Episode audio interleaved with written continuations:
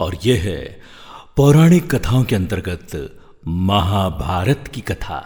भाग 20 महाभारत युद्ध की समाप्ति।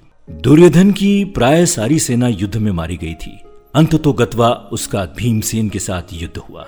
उसने पांडव पक्ष के पैदल आदि बहुत से सैनिकों का वध करके भीमसेन पर धावा किया। उस समय गदा से प्रहार करते हुए दुर्योधन के अन्य छोटे भाई भी भीमसेन के ही हाथ से मारे गए।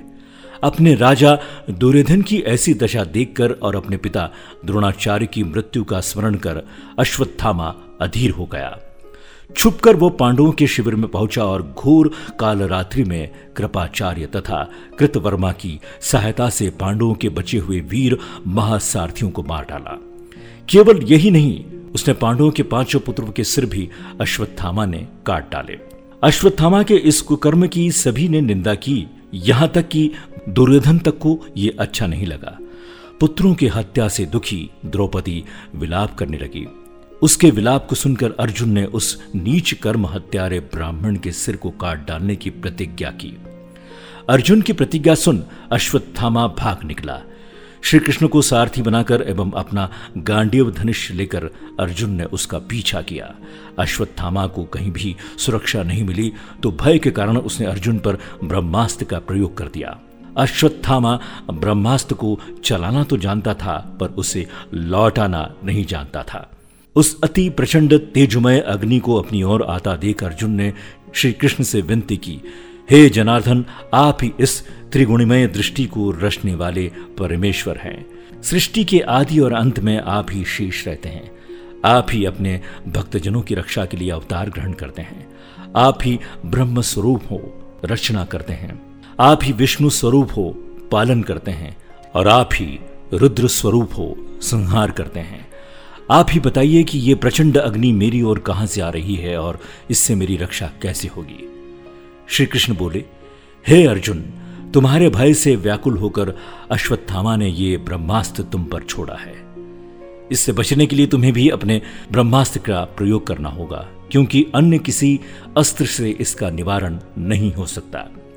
श्री कृष्ण की इस मंत्रणा को सुनकर महारथी अर्जुन ने भी तत्काल आचमन करके अपना ब्रह्मास्त्र छोड़ दिया। दोनों ब्रह्मास्त्र परस्पर भिड़ गए और प्रचंड अग्नि उत्पन्न होकर तीनों लोगों को तप्त करने लगी। उनकी लपेटों से सारी प्रजा दग्ध होने लगी।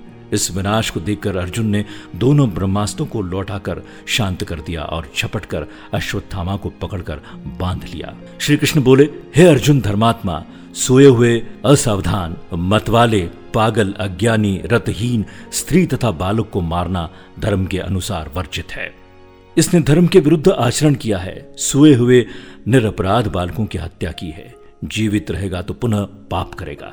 अतः तत्काल इसका वध करके और इसका कटा हुआ सिर द्रौपदी के सामने रखकर अपनी प्रतिज्ञा पूरी करो। श्री कृष्ण के इन शब्दों को सुनने के बाद भी धीरवार अर्जुन को गुरु पुत्र पर दया ही आई और उन्होंने अश्वत्थामा को जीवित ही शिविर में ले जाकर द्रौपदी के सामने उपस्थित किया। पशु की तरह बंधे हुए गुरुपुत्र को देखकर ममतामयी द्रौपदी का कोमल हृदय पिघल गया।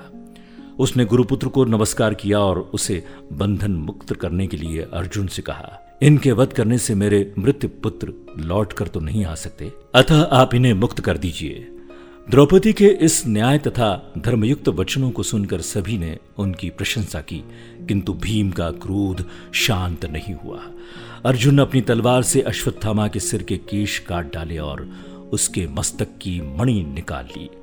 मणि निकल जाने से वो श्रीहीन हो गया। श्रीहीन तो वो उसी क्षण हो गया था जब उसने बालकों की हत्या की थी। किंतु केश मुंड जाने और मणि निकल जाने से वो और भी श्रीहीन हो गया और उसका सिर झुक गया। अर्जुन ने उसे अपनी अपमानित अवस्था में शिविर से बाहर निकाल दिया।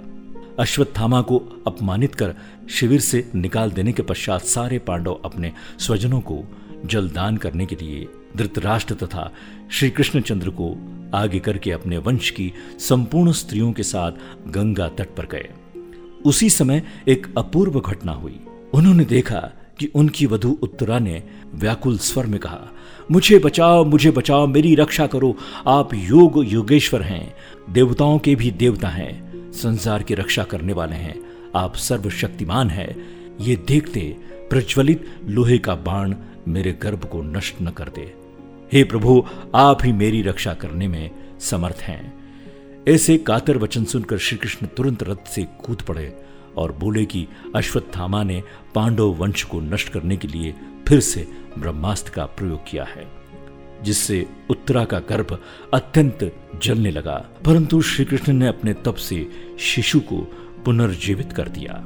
पौराणिक कथाओं के अंतर्गत महाभारत की कथा। अगले एपिसोड में आप सुनेंगे युद्धकुल का संहार। सुनते रहिए आरजे प्रभाकर मोरे के साथ महाभारत की कथा।